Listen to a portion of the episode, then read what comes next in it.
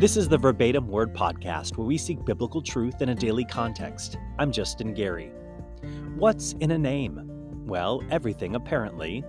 In the story of Rumpelstiltskin by the Brothers Grimm, a miller's daughter is locked in a room and tasked with spinning straw into gold, which, if she does, the king will take her as wife. An impossible task for sure to accomplish, but appearing to her behind the locked doors is a little imp now, this little imp, he promises to complete the task of spinning straw into gold for her if only she will give to him her firstborn child when the task is complete.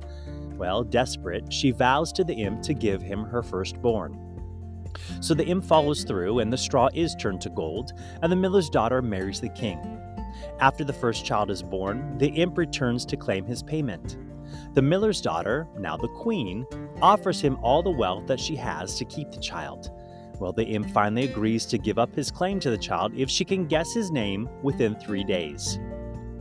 The queen guesses and guesses, but to no avail. But before the deadline, she wanders into the wound woods and stumbles upon the imp, watching from a distance unseen as the imp hops about his fire and sings, Tonight, tonight, my plans I make. Tomorrow, tomorrow, the baby I take. The queen will never win the game, for Rumpelstiltskin is my name. Aha, she knows the name. The mystery is revealed, and knowing the name breaks the deal, and they all, except Rumpelstiltskin, live happily ever after. In the fairy tale, there is the mystery of the name, but there is no mystery about the name in this section of the book of Acts. The name of Jesus is at the forefront of the conversation. A noteworthy miracle has taken place right at the temple precinct. A lame man has been healed, and the crowd is in awe. Peter and John, through whom the miracle was administered, point to Jesus, giving him all the glory, saying, Don't look to us, look to him, to Jesus. And his name, through faith in his name, has made this man strong. And now the religious leaders arrive on the scene, not fans of all that is taking place, and they attempt to silence the name of Jesus. But there is power in his name, and it will not be silenced. Let's take a look at Acts chapter 4, starting in verse 1. Peter and John were just going about their business previously, headed into the temple at the hour of prayer. Just wanted to spend some time with Jesus, had some prayer requests they needed to get off their chest. And there was a divine interruption when a lame man asked for alms. But silver and gold they did not have. But the man looked at them, and in the name of Jesus Christ of Nazareth, they commanded him to get up and walk. And the man's ankles and legs received strength, and there he was, walking and leaping and praising God. The crowd has been all ears in the wake of the miracle, listening P- as Peter tells them that Jesus, who they agreed to crucify, was indeed the sent Messiah long foretold, but God was willing to forgive them, and salvation was available in his name. Now, cue the religious leaders, who by now have been made aware of the commotion in the temple that was stirred by this healing and Peter's preaching that followed. We see in Acts 4, verses 1 through 4. Now, as they spoke to the people, that's Peter and John, the priests, the captain of the temple, and the Sadducees came upon them, being greatly disturbed that they taught the people and preached in Jesus the resurrection from the dead. And they laid hands on them and put them in custody until the next day, for it was already evening. However, many of those who heard the word believed, and the number of the men came to be about 5,000. As Peter and John spoke to the people, here come the religious leaders, greatly disturbed that they are preaching about Jesus. In this scene, I imagine the bad guy music playing. In movies, when the bad guys enter the scene, they have their theme music. It's called leitmotif, when filmmakers use theme music when the different characters are on screen. I personally think of Star Wars and the foreboding music to go along with the evil empire when their star cruisers come on the scene or Darth Vader shows up. Dum dum da dum dum da dum dum da dum. I mean, you know things are not going to go well in this moment because of that theme music. Well, Acts does not reference any theme music, but a whole entourage shows up on the scene right now and they're not happy. It's the priests the ones who were in charge of the temple, performing the sacrifices and the supposed spiritual heads of the nation. The captain of the temple's there, the security force of all, uh, for any skirmishes at the temple. So there is concern that something is about to go down here. And the Sadducees, the Jewish ruling class, a wealthy religious and political group that had a lot of influence in all things Jewish. Though they did not necessarily believe in any afterlife, in the supernatural, in angels, and certainly not in a resurrection. So the fact that Peter is preaching about a resurrection, they are really perturbed when they get on the scene. And this seems to be one of their points of the contention. They came upon them being greatly disturbed that they taught the people and preached in Jesus the resurrection from the dead. And they laid hands on them and they put them in custody until the next day, for it was already evening. The word for greatly disturbed can also mean to be worked up. These guys are not just coming out of curiosity, they're coming to put their foot down, to put a stop to it. And they march in there, lay hands on them, physically grab them. They apprehend them. I imagine an episode of the TV show Cops. Not sure if it's still in the air or not. Not sure how physical it got in this scene, but you can imagine. The crowd there, listening intently to what Peter and John were saying, hanging on every word, totally engaged and tracking and listening and watching, and boom, break up the party, laying hands on them and put them in custody. What a contrast in response. The people wanted to listen, eager to hear, and they wanted it silenced to put a stop to it, this group that just walks in. When God is doing a work, the enemy will always be near, wanting to rob and to steal, to put an end to it, to distract from it, to pull away from it. We are in a spiritual battle, and the thief comes to steal, to kill, and to destroy.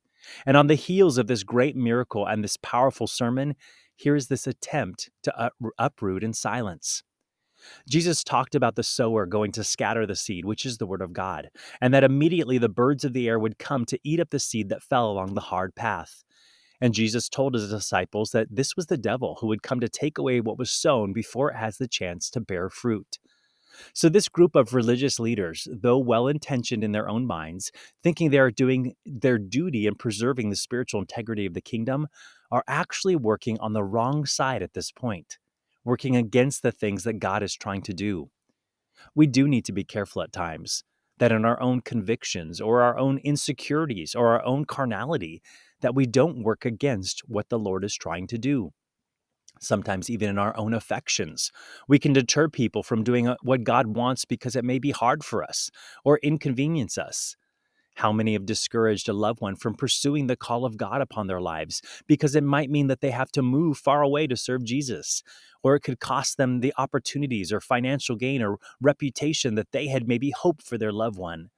And in their carnal thinking, they're dissuaded from doing something that requires sacrifice to serve God.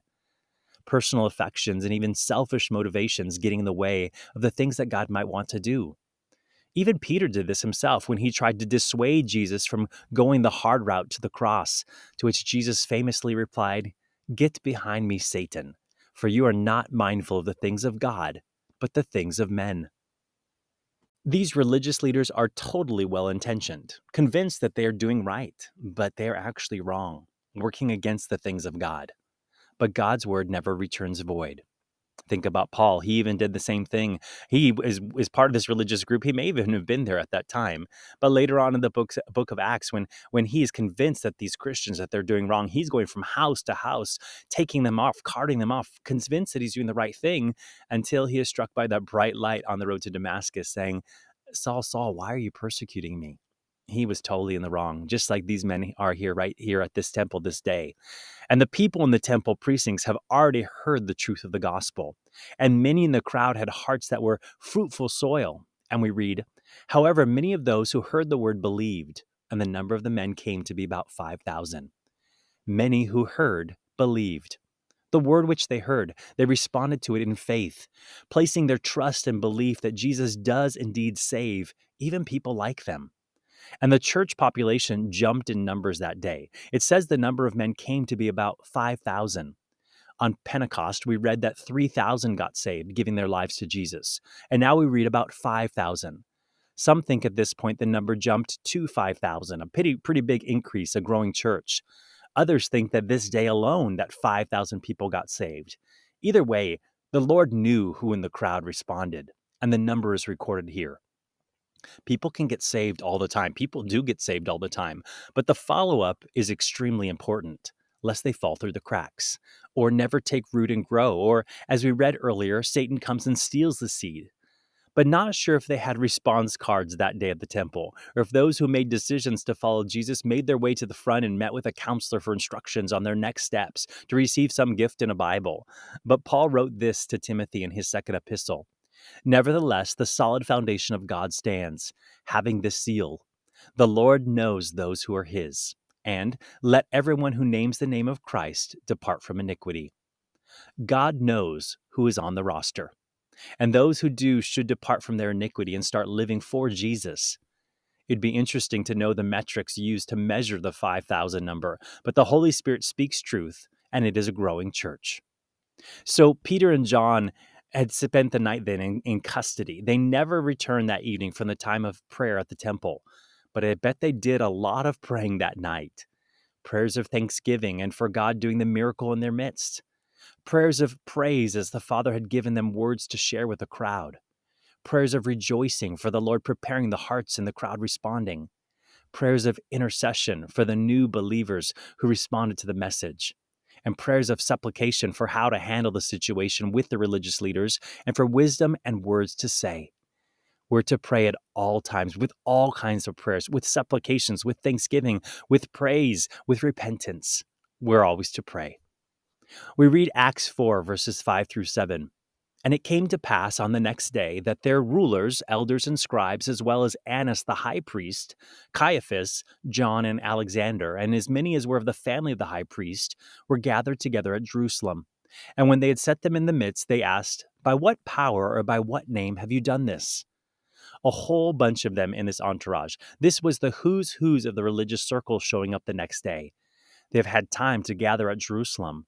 I imagine the scene. How intimidating. The Galilean fishermen brought in the center of this hearing, and they asked, By what power or by what name have you done this? A legitimate question. In fact, it is scriptural according to their law. Deuteronomy 13 instructed this If there arises among you a prophet or a dreamer of dreams, and he gives you a sign or a wonder, and the sign or the wonder comes to pass, so breaking it down, if a miracle took place, they needed to look into it a bit more and find out what the person said about what took place. Now, reading on in Deuteronomy 13, of which he spoke to you, saying, Let us go after other gods, which you have not known, and let us serve those other gods. You shall not listen to the words of that prophet or that dreamer of dreams, for the Lord your God is testing you to know whether you love the Lord your God with all your heart and with all your soul. So, breaking it down again, Deuteronomy 13. If a miracle is done and they try to use it to legitimize another God, pointing to another God and saying some other force or power had done this, then you're to ignore them. It's a trap. There are spiritual forces out there in opposition to God. And Satan is okay if you worship something as long as it is not the true God. So there are lying signs and wonders to try and draw people away to worship or believe something that is not true. Deuteronomy 13 told them that this might be a test, so to make sure to discern where they are pointing and giving the glory to.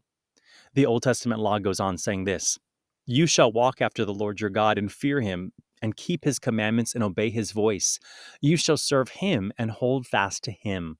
But, and here was the punishment if someone did a miracle and attributed it to somewhere else other than God, this is what it said to do that prophet or that dreamer of dreams shall be put to death because he has spoken in order to turn you away from the Lord your God, who brought you out of the land of Egypt and redeemed you from the house of bondage, to entice you from the way in which the Lord your God commanded you to walk.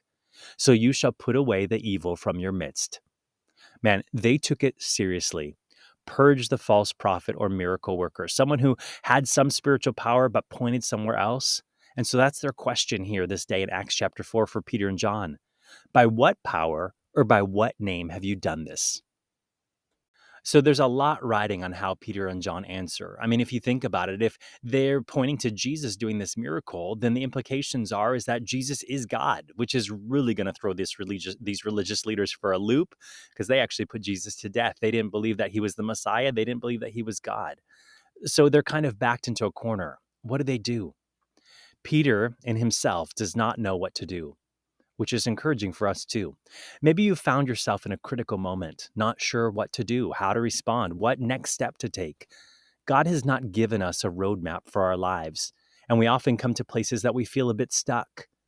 James, in his epistle, gave this advice If any of you lacks wisdom, let him ask of God, who gives to all liberally and without a reproach, and it will be given to him. When we find ourselves not sure what to do, we are to look to the Lord. It becomes an opportunity to reestablish a connection, to have to reach out to Him. Of course, we often try to figure it out on our own, our own wisdom, our own resources, our own strength. But perhaps it was designed to get us to press in to God. So the Lord meets Peter in this moment, right here in the hearing. We read Acts 4, verses 8 through 12. Then Peter, filled with the Holy Spirit, said to them, Rulers of the people and elders of Israel, if we this day are judged for a good deed done to a helpless man, by what means has, he has been made well, let it be known to you all and to all the people of Israel that by the name of Jesus Christ of Nazareth, whom you crucified, whom God raised from the dead, by him this man stands here before you whole. This is the stone which the, was rejected by you builders, which has become the chief cornerstone nor is there salvation in any other, for there is no other name under heaven given among men by which we must be saved. Peter's response is articulate, it is bold, and it is clear. And it all begins with verse 8. Then Peter, filled with the Holy Spirit, said to them. The word filled there implies they're being filled in that very moment. Though Peter and the disciples were filled on the day of Pentecost already previously, God's gift to the church poured out upon the believers, the Holy Spirit fills Peter in this moment for the need of this occasion and gives him exactly what he needs in that moment. Jesus had vowed to Peter and the others that he would not leave them as orphans, that he would not abandon them, but that he would accompany them. And Peter finds that in this moment, the Holy Spirit shows up to help in this situation no doubt fulfilling what the psalmist expressed in Psalm 46:10. God is our refuge and strength, a very present help in trouble. Think about your day today. How might things have gone differently had you taken a moment prior to acting, before responding, in advance of speaking, asking to be filled with the Holy Spirit for whatever was about to happen? How desperately we need and the world needs for us to be filled with the Holy Spirit probably the most untapped resource of the church throughout history. Much of what has taken place limited to what man could do in God's name, rather than letting God work by his Spirit in and through man. And since Peter was filled with the Holy Spirit prior to speaking, the response he gave there in custody was articulate, it was bold, it was clear, and it was effective. Peter said, Rulers of the people and elders of Israel. Notice even in this, Peter, though inconvenienced and disrespected, having been held overnight by this group, he still spoke respectfully to them, being about to show kindness and respect rather than lashing out, trying to demean them, or any other combination of carnal response for all that they had put him through. Peter is clothed with humility because the Spirit is upon him in this moment, respecting even the positions that they have, rulers of the people and elders of Israel.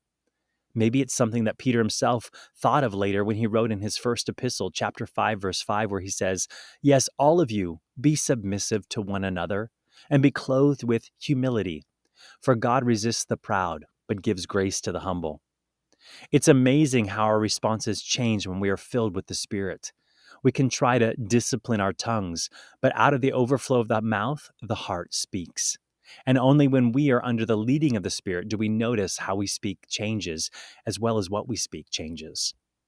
Clothed in humility, Peter spoke clearly these words If we this day are judged for a good deed done to a helpless man, by what means he has been made well, let it be known to you all and to all the people of Israel that by the name of Jesus Christ of Nazareth, whom you crucified, whom God raised from the dead, by him this man stands here before you whole.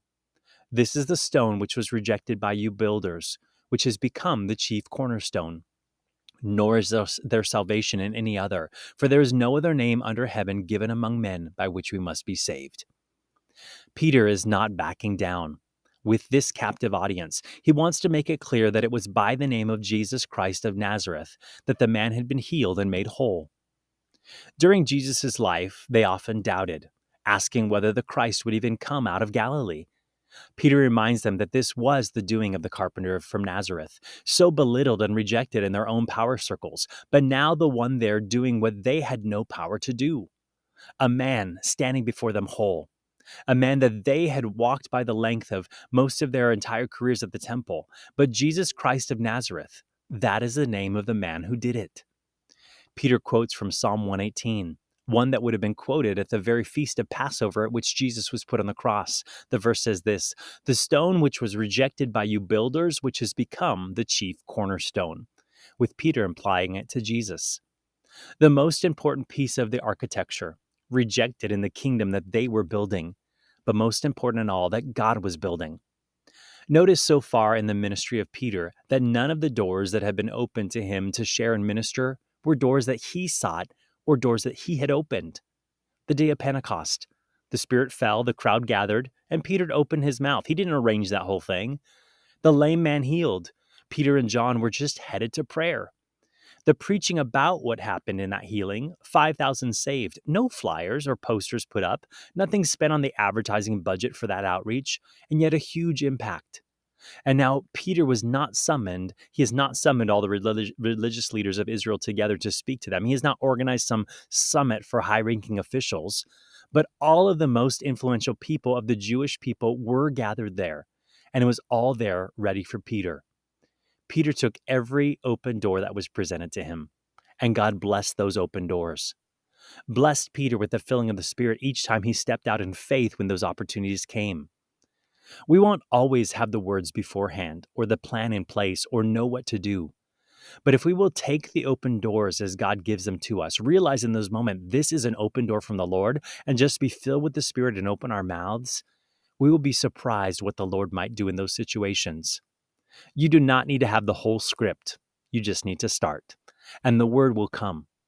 Jesus had told the apostles that something like what Peter's experiencing this moment would come back in Mark chapter 13. But when they arrest you and deliver you up, do not worry beforehand or premeditate what you will speak. But whatever is given to you in that hour, speak that. For it is not you who speak, but the Holy Spirit. God will present to us open doors that we did not seek, and we should be willing and asking and yielding for such opportunities. And the Lord will get right in on the action, giving us what to say when we just start speaking. I imagine Peter does not know how long he has to keep talking before they try to shut him down. So he focuses on the name of Jesus again, giving this declaration of truth without being at all ambiguous. Acts 4, verse 12. Nor is there salvation in any other, for there is no other name under heaven given among men by which we must be saved. Only the name of Jesus saves. We cannot be saved in our own name as we boast of our good deeds somehow outweighing our bad. We cannot be saved in the name of our heritage, that somehow we come from a familial or national or cultural background that has an inroad to salvation with God. We cannot be saved in the name of any other teacher or person or prophet or church or religious system or so called God. For all of them fall short. Only in the name of Jesus can we be saved. And we must be saved. People cry out against the exclusivity and the narrow mindedness of this claim, but what people should really focus on is the fact that there is any way to be saved. It's important to know the right name. I took a group of students to a service project during the school day, and afterward we stopped at a local burger place to grab a bite to eat. As we finished ordering at the counter and waited at our tables for them to bring out our food, I noticed in the corner of the restaurant a banner for a local sports radio station, one that my wife listens to all the time driving home from work in the afternoons. And she's pretty devoted, gets into the commentary they're giving about the headlines and happenings of the week. She's even called in before to ask a question and get their perspective. On a few occasions, she has been listening in the middle of a good segment and pulled in the driveway, only to sit out in the car for a bit until the segment is over, totally confusing me as to why she already pulled in the driveway but never made it inside. Well, there at the burger restaurant was a banner for the radio station, and one of their radio personalities was doing a live broadcast from the restaurant. I kind of put two and two together because on the few occasions that I have been driving with my wife while she's been listening to the afternoon show, they're always broadcasting from some random place, like a casino, or you can hear the slots and jackpots going on in the background, or a car dealership that they keep mentioning, or the fairgrounds, or something of that sort. Well, on this day, they were broadcasting live from that burger place. Now, my wife was out of town at a conference, but I got up and headed over to snap a picture, first of the banner, but then of the DJ who was broadcasting. He was off air, so I approached him just to say hi and tell him that my wife is a listener. But in that moment, I realized I had no idea what the name of the DJs were. And since the radio is definitely different from TV and you often do not have a clue what they look like, just familiar with what they sound like, I had no idea what to say when I started saying, Hey, are you so and so from the sports animal? But I had already engaged. I had already made eye contact. The DJ was already getting up from the table since he was off air on a break in broadcasting. And I kind of felt like a fool. No clue what names to start dropping to ask, Hey, are you so and so? Are you this DJ? So I just said, Hey, uh, my wife listens to your station all the time which they were pretty pleased with. They even grabbed my phone to take a picture to send her. Said they love hearing about their female listening base on this sports radio station. You know, even when he gave his name to me, I nodded like I knew, but I was clueless. When I sent my wife the photo, she seemed to know the guy, even though the one broadcasting was not the one from the afternoon drive show that she listens to. This guy was the lunchtime guy, and my bad. But trying to be a good husband, I felt pretty silly. Approaching someone and I did not know their name. I didn't even know how to start the conversation or address them by name. It's been years, so it's kind of foggy, but I remember a commercial in Hawaii in the 80s. And this lady said something that saw someone that she recognized, like a famous person or something. And she said, Hey, you somebody, ah? Noting in her pidgin dialect that she recognized the person but could not quite place them. We've all been there, like seeing a famous person in public, but you cannot figure out who it is or what they're known for. But you know they have to be somebody. Hey, you somebody, yeah? Jesus is indeed recognizable in much of the world and society. People know him, recognize him, but can't quite place just how important he is. He is the way, the truth, the life. No one comes to the Father but through him. You better know him and recognize him, but even more so, put your faith in him because there is not salvation in any other, for there is no other name under heaven given among men by which we must be saved. How unfortunate it will be on that day to hear some stand before Jesus and know they recognize him, but say, Eh, you somebody, eh? To them, Jesus will respond, I never knew you. Depart from me, you who practice lawlessness. We also have to be careful too that it's not just the name Jesus, but the Jesus, the biblical Jesus, the historical Jesus. Some groups even preach the name of Jesus, but when you get down to it and look at it, it's actually a different Jesus. It's not the Jesus of the gospel. I have students sometimes who have the same name. Maybe they've been a couple years have passed, but a new group of students come and I get a student with the exact same name. We usually figure this out when we create email addresses for them at the school. When the email addresses try to be created, the system pops back and say there's already someone who had that name. And then I look back and I think, yes, that was a student who graduated 3 years ago. They're no longer even in school. It's the same name, but it's not the same person. Same thing when people start talking about Jesus. There's people who think of Jesus as a great teacher, or Jesus as a, a guru, or Jesus as the half brother of Satan. These are not the biblical Jesus. We have to be careful which Jesus is being taught and which Jesus we're putting our faith in. Now, Peter has given them some things to chew on, and we read verses 13 through 17 in Acts 4. It says, "Now when they saw the boldness of Peter and John and perceived that they had been eh, that they were uneducated and untrained men, they marveled, and they realized that they had been with Jesus. And seeing the man who had been healed standing with them, they could say nothing against it."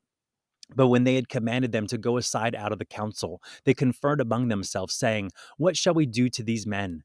For indeed, that a notable miracle has been done through them is evident to all who dwell in Jerusalem, and we cannot deny it. But so that it spreads no further among the people, let us severely threaten them, that from now on they speak to no man in this name. This elite group of men is somewhat taken aback. They notice just how bold Peter and John were, not backing down on the fact of their authority, not intimidated by this gathering.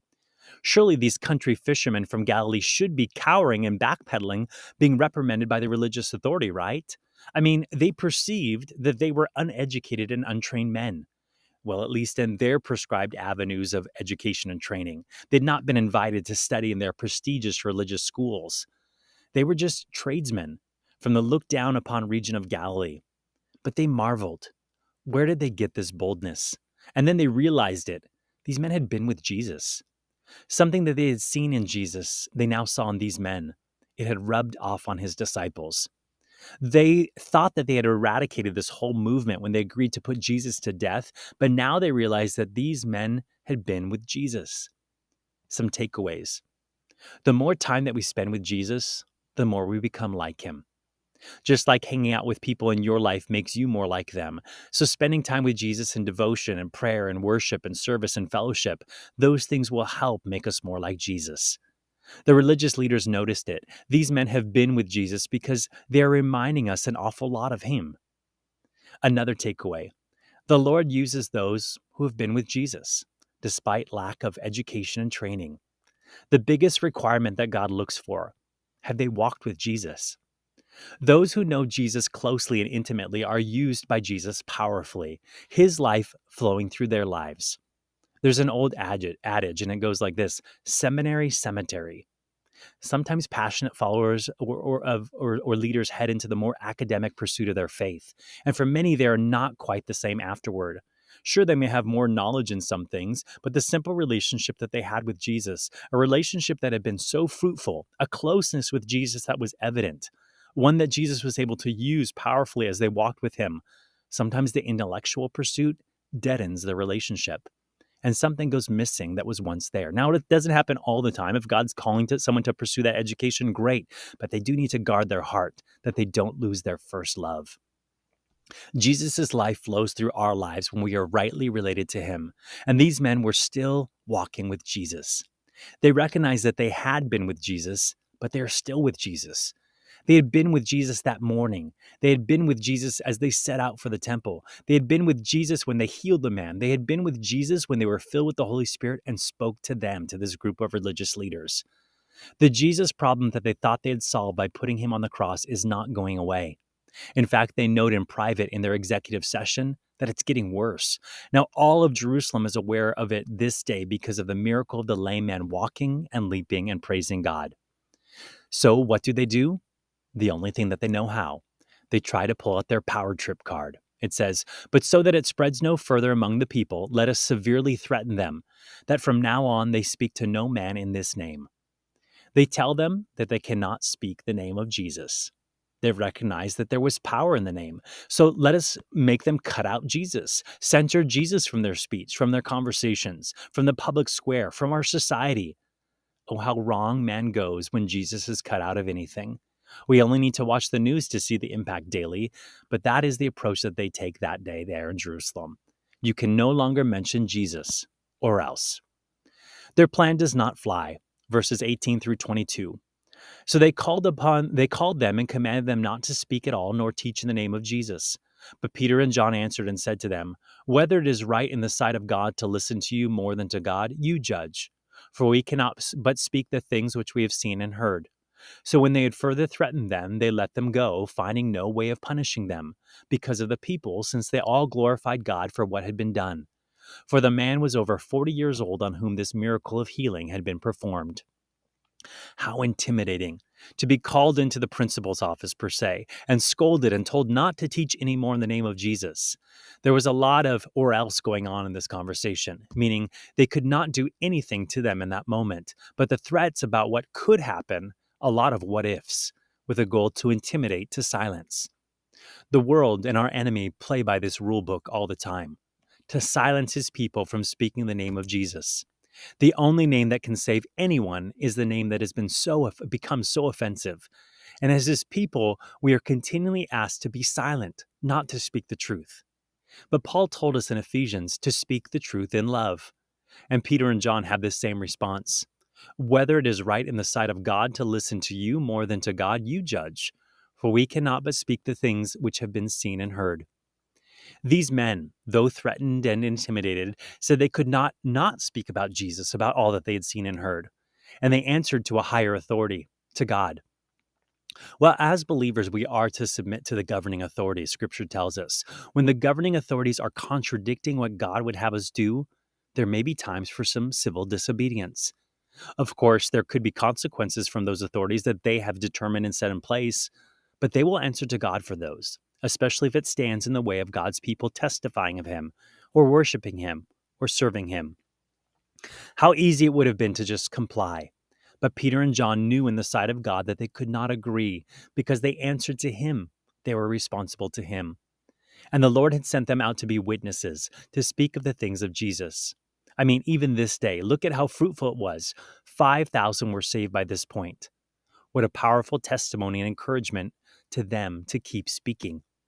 Oh, the enemy will do all that he can to silence followers of Jesus, threaten, intimidate, shame, mock, humiliate, belittle, call light dark and dark light.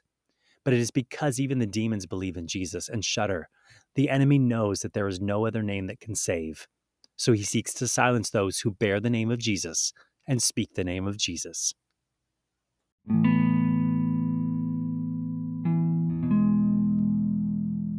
We think, though, that we can't do what Peter and John did that day.